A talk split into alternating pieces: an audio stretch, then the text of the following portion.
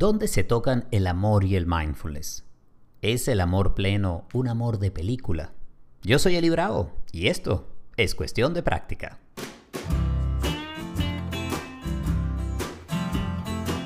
Bienvenidos a otro episodio de Cuestión de Práctica. Hoy estaremos hablando del amor, del amor romántico, del amor de pareja. Ah, no es un tema sencillo y no es un tema que tiene una, digamos, una sola visión, una receta para todos, eh, no es eh, talla única, one size fits all, no, no es de esa manera.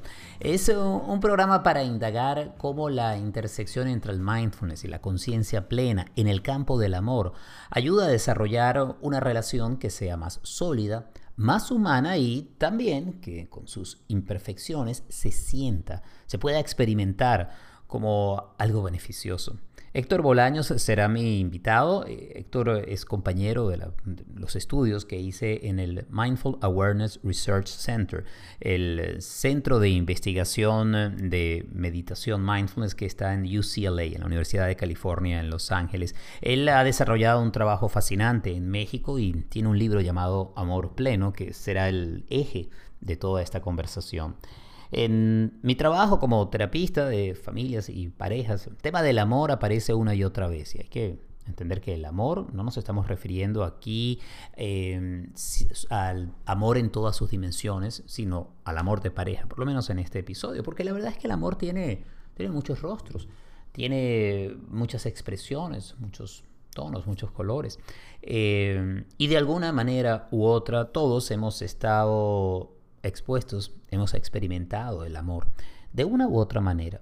Y esta conversación de hoy busca enfocar lo que es eh, el desarrollo de una capacidad de honestidad, de vulnerabilidad, de comunicación y de autoconocimiento para desarrollar una relación que sea de crecimiento, de, de una capacidad de tener no solamente una experiencia individual, sino también en pareja, que se sienta bien. Y hago el énfasis en el sentir porque es fácil intelectualizar el amor, llevarlo a una receta, llevarlo a un intercambio, una transacción, en, llevarlo a un paso de factura. Pero cuando se siente el amor, cuando se es amor, allí las palabras son sencillamente símbolos que apuntan a algo que va más allá de, de su propio significado. Y por allí va entonces esta conversación que espero que resulte beneficiosa y que permita abrir conversaciones contigo, con tu pareja y quizás con otras personas. Creo que una de las sobremesas más eh, ricas y a veces complejas que pueden existir, por ejemplo, grupos de amigos es cuando se empieza a hablar de las relaciones de pareja. Pueden convertirse en conversaciones explosivas, en oportunidades, pero también hay allí la posibilidad de entender, de poder darle perspectiva y contexto a cuán distintas y diversas son las interacciones y las vidas de las parejas, pero al final hay un hilo conductor, un denominador común, y ese, ese deseo de amar y ser amados. Así que gracias por la sintonía y por seguir con cuestión de práctica. Hacemos una pausa, ya venimos con más.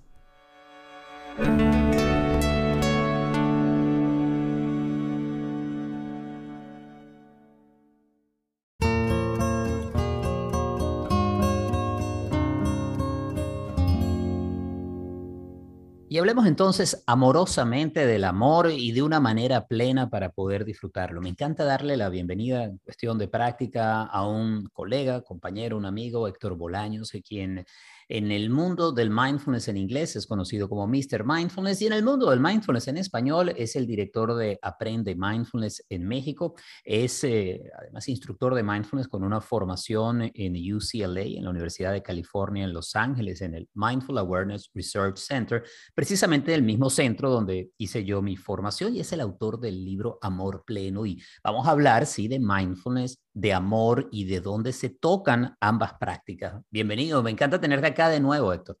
Muchísimas gracias por tenerme aquí. Eh, Eli, es un placer estar contigo nuevamente. Y además vamos a hablar de un tema que en sí mismo es complejo, es fascinante, es encantador. Eh, el tema del amor no es sencillo. Y de hecho en tu libro Amor Pleno me gusta porque entras hablando del lío del amor, de, de las fases del amor. Y siento que en esta conversación podremos ir eh, buscando una definición de lo que es el amor, el ámbito del amor, pero ¿qué tal si empezamos por allí, por esas fases? Porque estamos hablando sobre todo de amor romántico, de amor de pareja, ya que el amor puede tener, eh, digamos, muchas, muchas tonalidades. Pero en el amor de pareja, todas las que hay un lío. Primero es fascinante, pero después se entran otras etapas que no son tan encantadoras. así es, así es.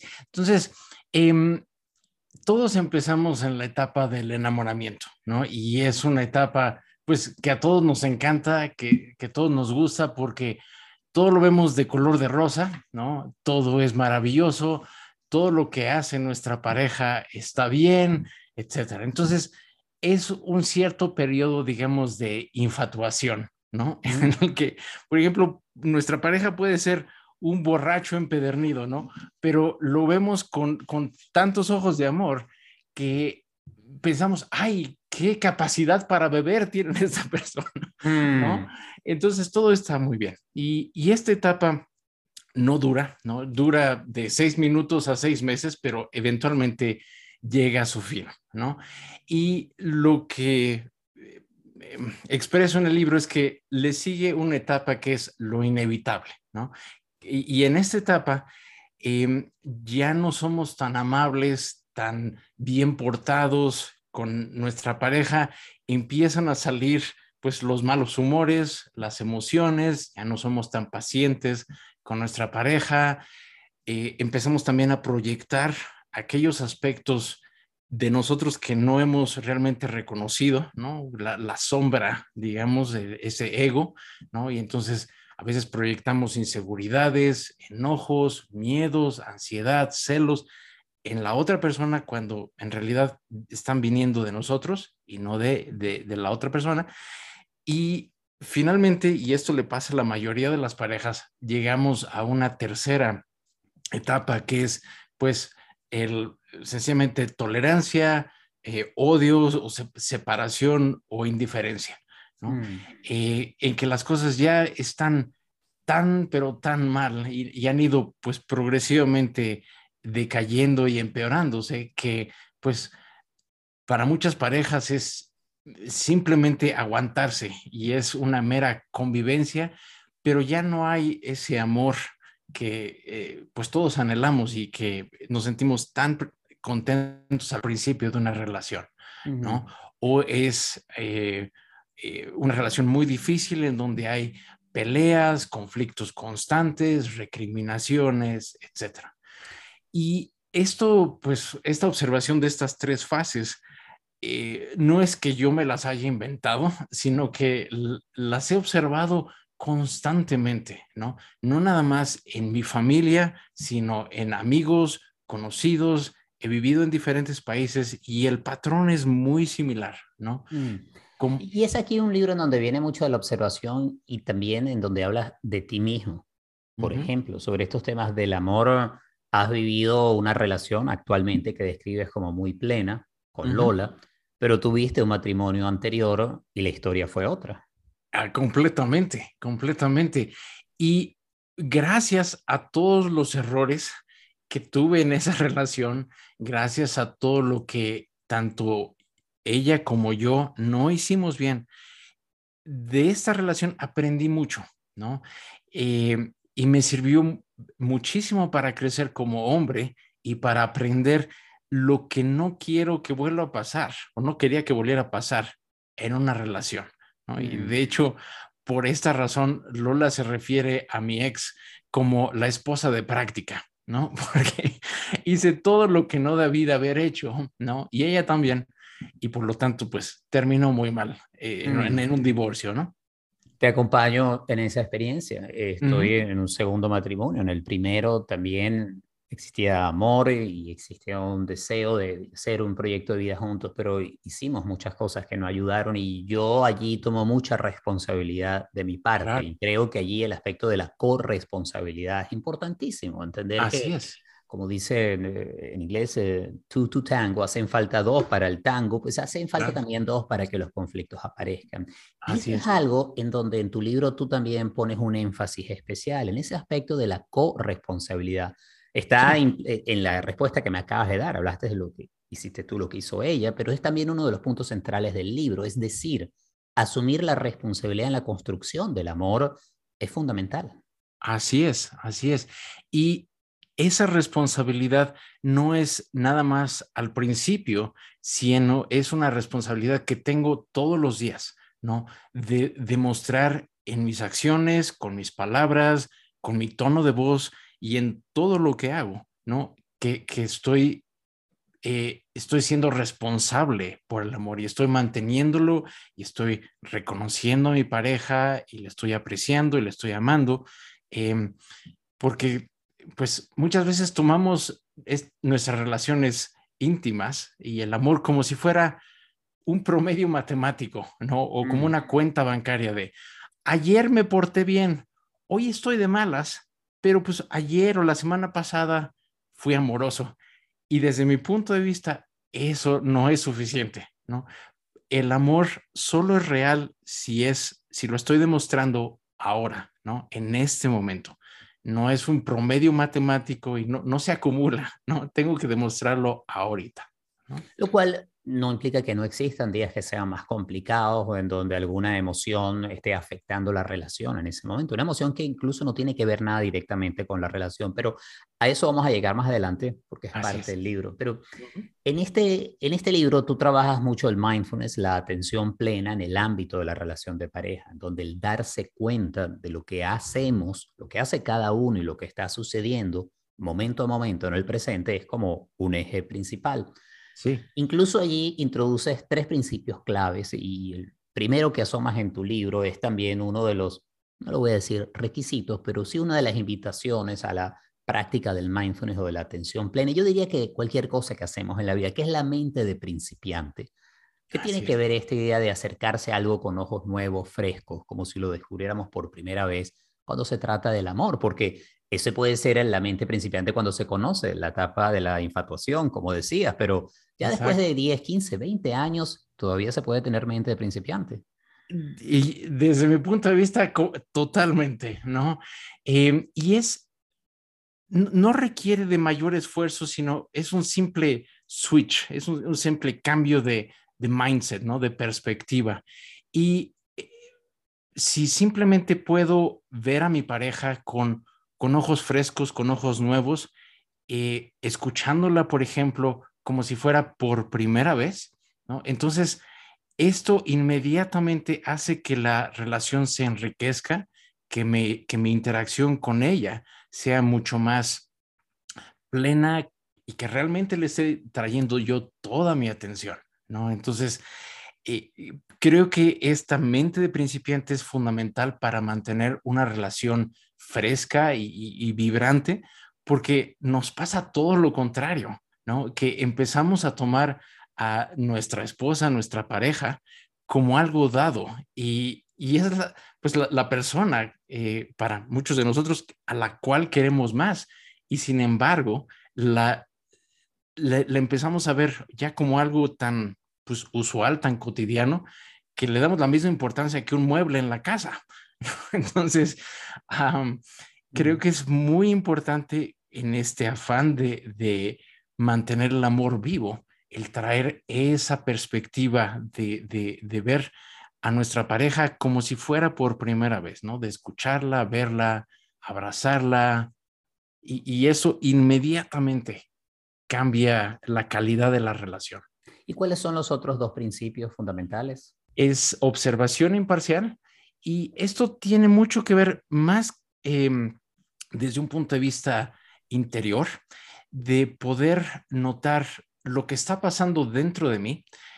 Por ejemplo, si, si me siento estresado por alguna razón, enojado, frustrado, eh, ansioso, etcétera, poder notar lo que está pasando dentro de mí, pero sin necesariamente dejarme llevar por esa emoción y tampoco juzgándome o criticándome por esa emoción o eso que estoy sintiendo en ese momento, ¿no? Entonces, esa observación imparcial me ayuda a ser más consciente de mí mismo, más consciente de mis acciones, de mis emociones, y esa conciencia entonces es fundamental para eh, ayudar a que la relación en sí se vuelva más consciente, ¿no?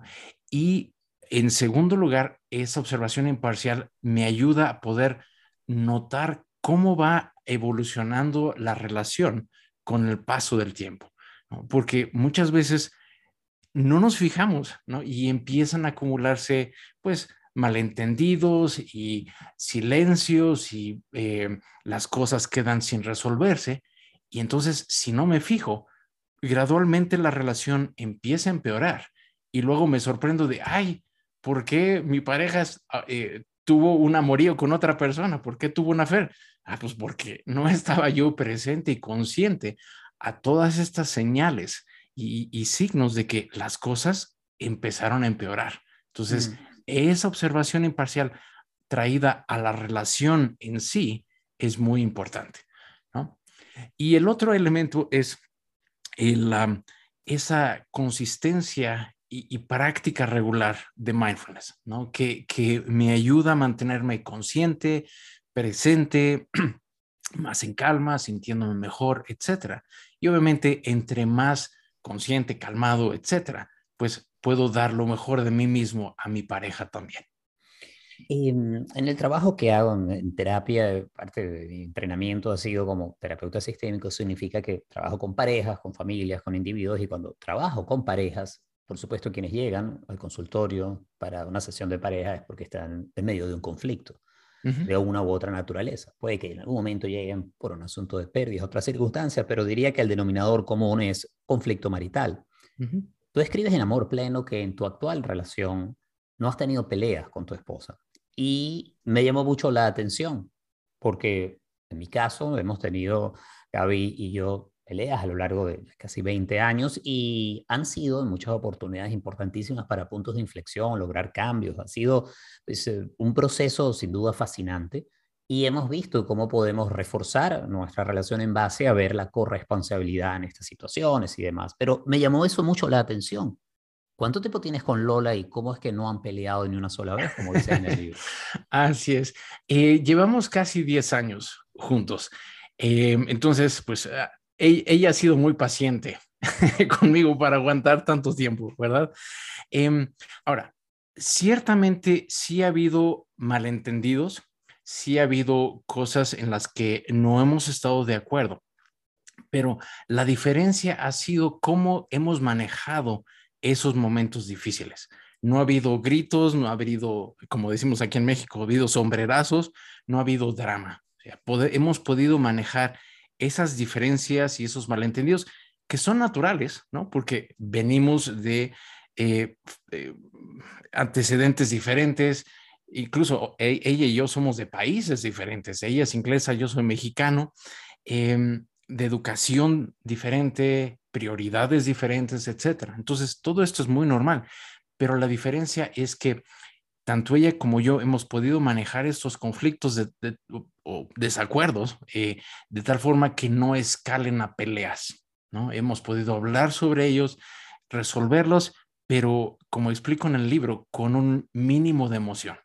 No como un robot, evidentemente, sino manteniendo o dejando la emoción a un lado y pudiendo hablar y escucharnos mutuamente, pero sin llegar a la recriminación y el alzar la voz y, todo esto que no nos ayuda, ¿no? Y complica, de hecho, la resolución de todo esto.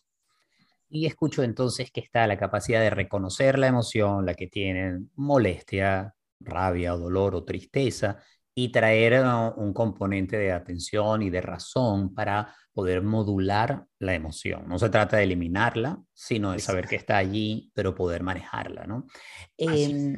Hemos hablado además, eh, tú y yo en este momento, sobre amor romántico en parejas heterosexuales, pero ¿funciona el amor y tu libro se aplica igual en relaciones que son de otra naturaleza?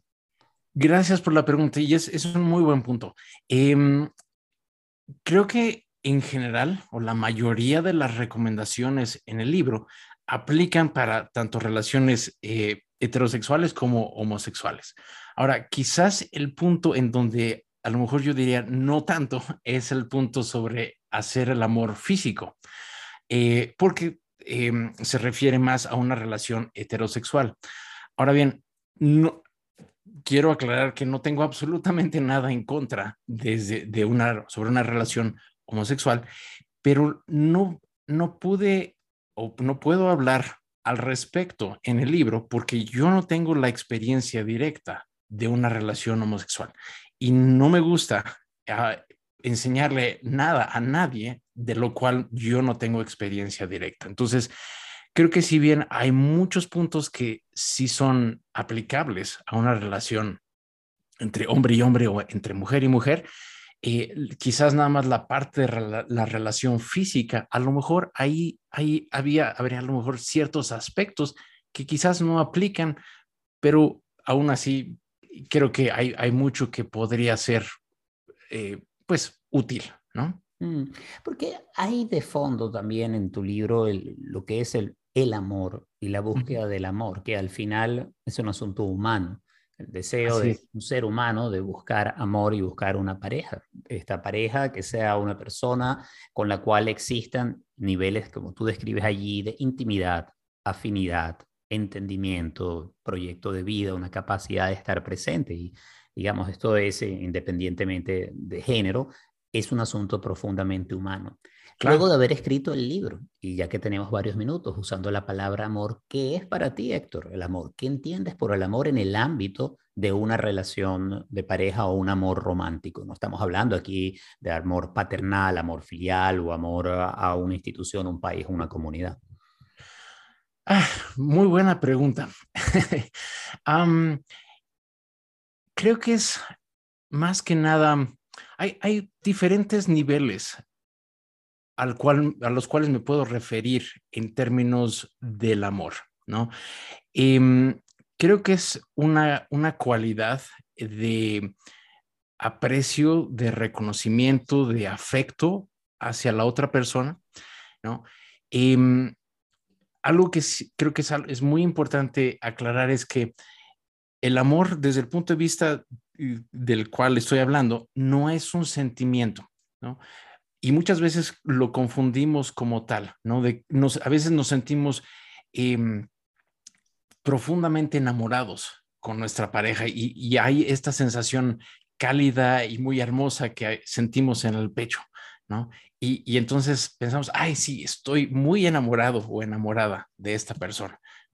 Pero los sentimientos, incluso el sentimiento de estar enamorado, varían constantemente. Y no hay un sentimiento que perdure de forma eh, eh, constante.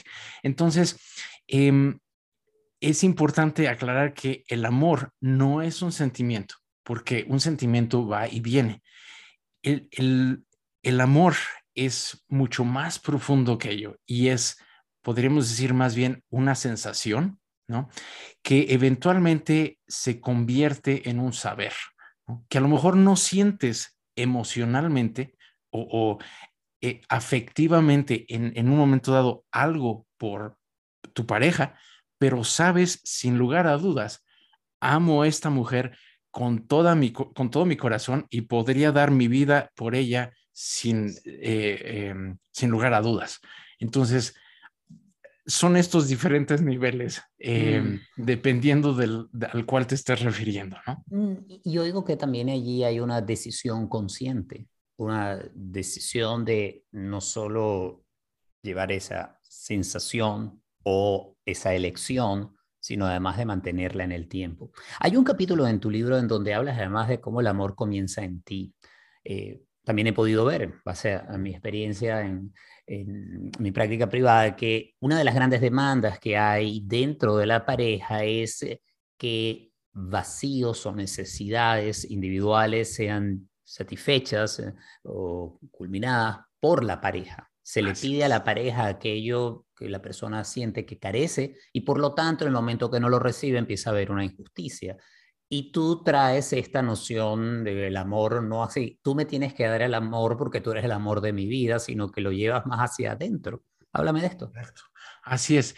Em, creo que este es un aspecto fundamental para poder tener una relación equilibrada, balanceada y, positiva, ¿no? Porque si yo empiezo desde la premisa o sintiéndome que algo me falta y mi pareja va a ser la persona eh, que me complementa y, cuando estoy con mi pareja, entonces percibo, noto que hay amor. Entonces, cuando mi pareja no está ahí, entonces carezco del amor, ¿no? Y eh, algo me está faltando, estoy incompleto. Entonces, es fundamental reconocer que em, en cada uno de nosotros está ese amor completo, ¿no? Y una forma de reconocerlo es que cuando yo estoy sintiendo amor hacia mi pareja, el amor está en mí, no está en mi pareja. Pensamos o asumimos sin darnos cuenta que está en la pareja, pero no, está siempre el amor en mi interior. Entonces, mi pareja puede estar aquí a un lado de mí o puede estar en el otro lado del mundo, pero donde siento el amor es dentro de mí y, ahí siempre está. Entonces, em, una de las prácticas que comparto dentro del libro, y, el libro incluye varios audios guiados, es una práctica de mindfulness para adentrarte a tu interior y reconocer ese amor que ahí está, ¿no? Que es una, eh, eh, no es algo imaginado, no es algo intelectual, sino algo muy palpable que puedes notar en tu interior. Y entonces, para mí, esto permite que entonces la relación inicie bien, que yo como eh, pareja me sienta completo, me sienta, em, sepa que el amor está dentro de mí y si estoy completo y hay amor dentro de mí, entonces puedo compartir ese amor en lugar de esperar que el amor llegue de la otra persona hacia mí y me complete. Mm. ¿Y hasta dónde encuentras que el amor se convierte en un pensamiento, un constructo, una idea, una intelectualización, una idealización o es una experiencia y es esta sensación?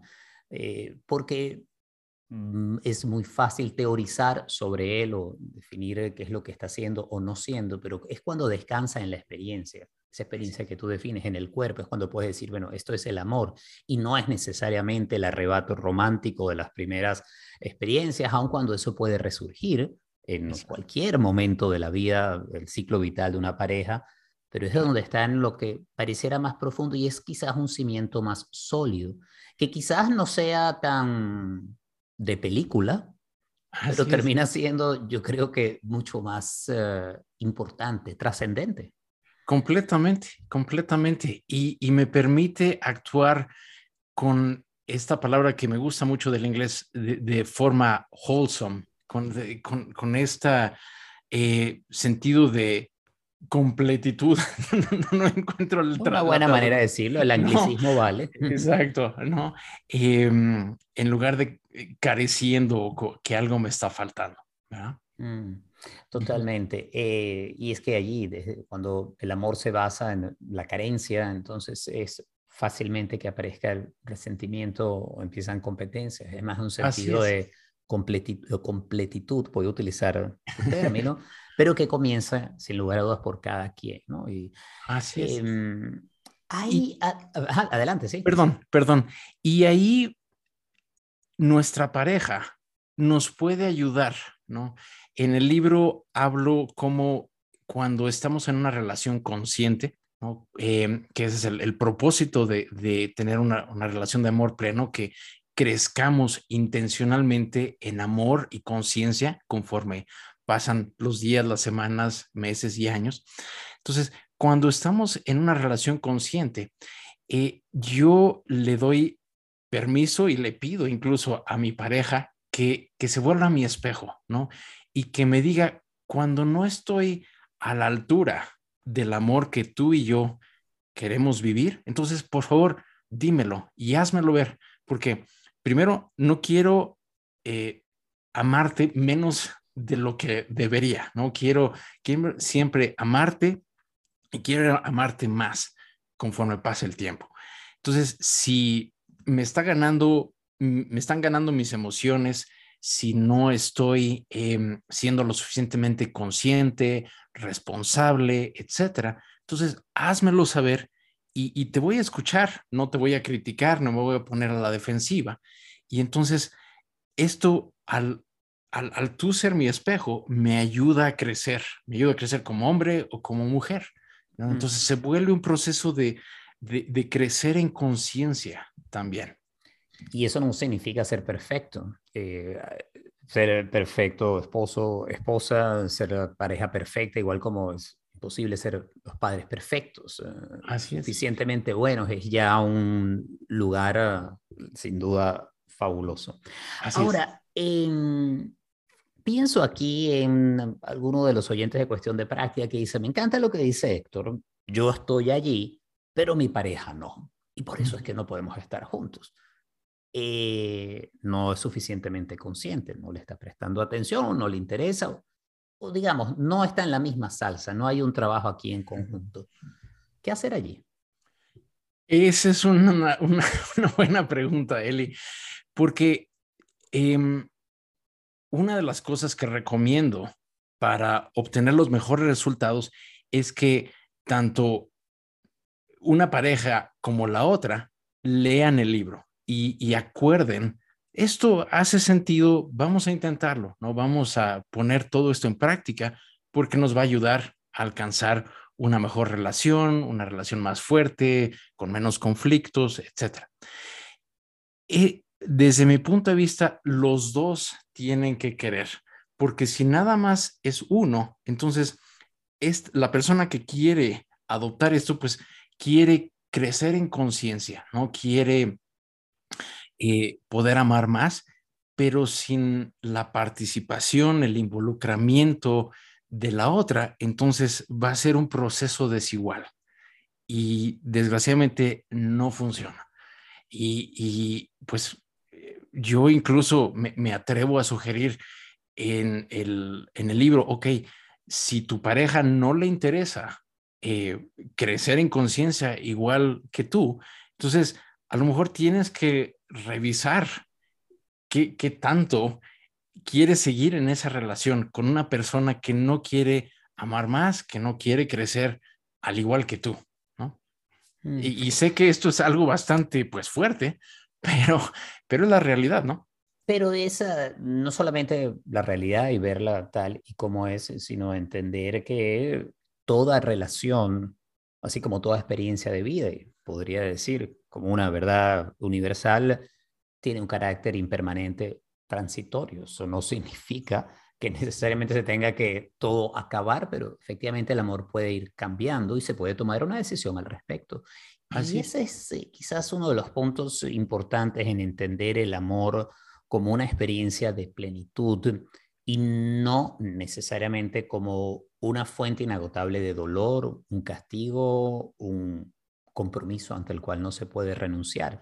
Y por, claro, aquí entran distintas visiones que van desde lo religioso, lo cultural, lo social, pero es importante entender que si es la experiencia de la vida en pareja, una de las experiencias más intensas y constantes que tenemos, sí abrir una posibilidad para una revisión. Claro. Eh, digamos, para los terapistas de pareja, una de las primeras cosas que tenemos que tener muy claro es que nuestro trabajo no es mantener a una pareja junta, es permitir y ayudar a que tomen la mejor decisión que puedan tomar en ese momento en conveniencia para cada uno y para ambos. y eso puede ser cualquier dirección.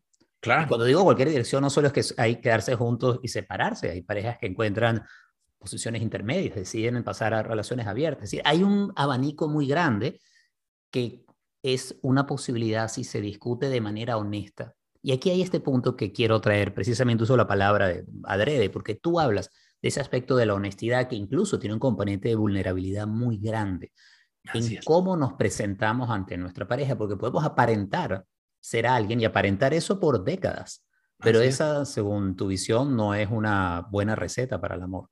No, definitivamente. Y para mí, la honestidad es la base del amor, ¿no? Porque si yo no estoy siendo honesto con mi pareja, si cuando ella me pregunta, oye, ¿estás enojado o, estás molesto por algo?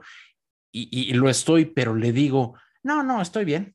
Entonces mi pareja en ese momento no sabe realmente qué está pasando conmigo. no, no sabe si le estoy mintiendo o si ella se está imaginando cosas, etc. Entonces, eh, es fundamental, aunque nos cueste mucho trabajo, esa honestidad, porque sin esa honestidad, mi, mi pareja no puede ser mi espejo y viceversa. Yo no puedo ser el espejo de mi pareja y ese espejo es fundamental para que ambos podamos crecer en conciencia. Entonces, si estoy frustrado, si estoy tenso, deprimido, ansioso, tengo que ser lo suficientemente hombre, podremos decir, o mujer, para decir, sí, ahorita no me siento bien, o sabes qué, sí, hice esto y, y la regué, no debí de haber hecho, o me siento de esta forma, o está pasando aquello. Y si soy honesto, entonces mi, mi pareja sabe en dónde está parada y ella puede entonces tomar la decisión o hacer lo que necesite hacer, ¿no? Pero sin, sin honestidad no puede haber un amor verdadero, ¿no?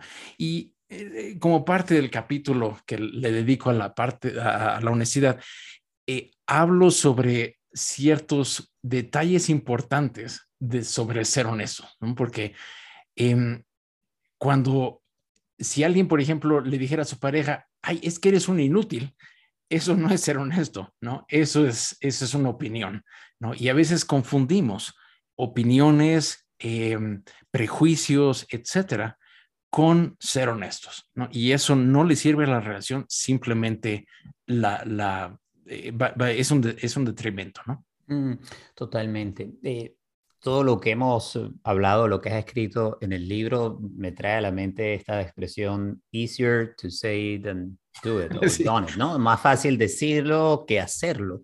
¿Ha sido para ti sencillo esto? No, no, no, no, definitivamente. Y por ejemplo, regresando a mi relación anterior con mi ex, eh, desde un principio, eh, tanto ella como yo acordamos, sí, vamos a ser honestos ¿no? El problema es que cuando yo era honesto con ella, ella se enojaba o le, salía el dragón. Entonces aprendí rápidamente que por más de que yo hubiera dicho que sí iba a ser honesto y ella me lo demandara, no podía hacerlo, ¿no? Porque cada vez que yo me animaba a ser honesto, entonces ella reaccionaba muy fuertemente ante mi propia honestidad. Entonces aprendí a, cambiar la, verdad, no, no ser eh, realmente honesto, ¿no? Entonces, por eso uno de los puntos importantes en el libro es que cuando tu pareja está siendo honesta contigo, de no reaccionar, de no echarle o descargar todas tus emociones por lo que te está diciendo, ¿no? Es, es reconocer, tu pareja está siendo honesta contigo, lo cual no es fácil, si le recriminas, si le criticas, no lo va a seguir haciendo, mm. naturalmente, ¿no? Pero si yo puedo ver, mi pareja está, está reconociendo que metió la pata, que hizo algo bien, pues lo puede escuchar, ¿no? Puedo agradecerle que haya sido honesta con, conmigo y podemos entonces ver, ok, ¿qué, ¿qué podemos hacer al respecto o qué vas a hacer tú para evitar esto o que no vuelva a pasar en el futuro, ¿no? Mm. Eh, Gabriela y yo tenemos un ritual eh, semanal. Eh, es algo que Gabriela, mi esposa, tomó de sus maestros de Jonathan Fosse y Tara Bragg, que tienen algo que llaman el check-in. El check-in podría ser como la oportunidad de vamos a revisar, a checar qué pasa con uno y con el otro. En este ritual que nos toma una hora semanal, meditamos juntos, ella también es maestra de mindfulness, aprovechamos ese tiempo para meditar juntos y luego tenemos un tiempo para hablar. Tiene muy pocas reglas eh, este ritual. El primero es que cada uno tiene el mismo tiempo eh, para hablar. Establecemos un número de minutos. Lo segundo es que somos honestos en ese momento al hablar de lo que está pasando con nosotros o lo que ha pasado en ese instante o en la semana. Y el tercero es que habla y la otra persona escucha atentamente y luego se invierte en los roles, pero no se interrumpe. No es el momento de iniciar una conversación y tampoco de iniciar una discusión. Y es entonces en esos minutos en donde nos ponemos en un lugar de honestidad, de vulnerabilidad y de, hablarlo, en donde aparecen muchos de los temas que hayan sido conflictivos o también felices, porque la vida también es así. Hay momentos en que son de absoluta la felicidad que estamos viviendo, pero en todo caso hay una disposición a escucharnos uno al otro. Y al finalizar este, esta hora, no seguimos la conversación. La conversación puede suceder después, no sigue allí. Y ha sido una muy buena manera de poder hablar con honestidad, revisar la emoción que tenemos, pero no hacer algo que inicie un ciclo que luego nos lleve a un lugar ya de mayor discusión. De nuevo, no es que no existe la conversación, pero no en el momento. Muchas veces el amor también pide un instante de pausa, de paciencia y de dejar ir, por lo menos por un instante. Em, Héctor, si alguien quisiera saber más de tu trabajo, si quiere conseguir amor pleno, si quiere saber de los cursos y formaciones que haces en Mindfulness, en fin, de todo lo que estás realizando en español y en inglés, ¿cómo te ubican? Gracias, Eli. Em, el libro está disponible tanto en inglés como en español. Eh, lo pueden conseguir en Amazon, te voy a pasar las ligas para que las puedas poner en las notas de tu episodio. En, en em, español se llama Amor Pleno, en inglés se llama Get Your Love Right. Y em, con respecto a mis cursos en español, ahorita estoy en un proceso de reorganización, entonces no tengo cursos em, abiertos en inglés estoy preparando un nuevo curso para eh, ayudar a la gente a que se conviertan en excelentes meditadores, que se va a llamar Meditation Pro. Entonces, eh, los detalles van a estar listos pronto, pero em, por ahorita creo que el, eh, a través del libro, buscarlo en Amazon es muy bueno y después Meditation Pro dentro de un par de meses ya estará muy listo.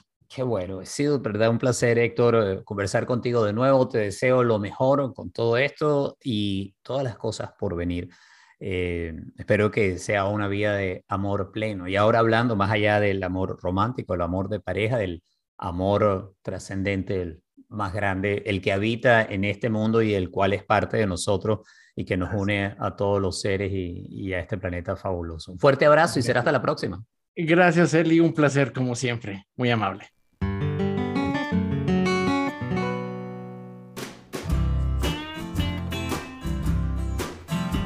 Y hasta acá esta edición de Cuestión de Práctica. Posible el podcast gracias al apoyo amoroso y constante de Gaby Contreras. Andy Grafe está encargado de la edición y del montaje. La música original es de Simón de Franca y yo soy Eli Bravo. Si quieres saber más de mi trabajo, visita elibravo.com. Allí en mi página web tienes información y detalles no solamente sobre mi trabajo, mi práctica privada, online y presencial, sino también hay audios a meditaciones, hay otros episodios del podcast, hay mucho más y también puedes conocer el trabajo que desarrollo junto a Gaby Contreras en Mindfulness. Mindfulness es una plataforma para la difusión y el entrenamiento en mindfulness. Son herramientas mm, para tu día a día basadas en mindfulness y que compartimos a través de mindfulness.global. Será hasta la próxima oportunidad y seguimos en sintonía.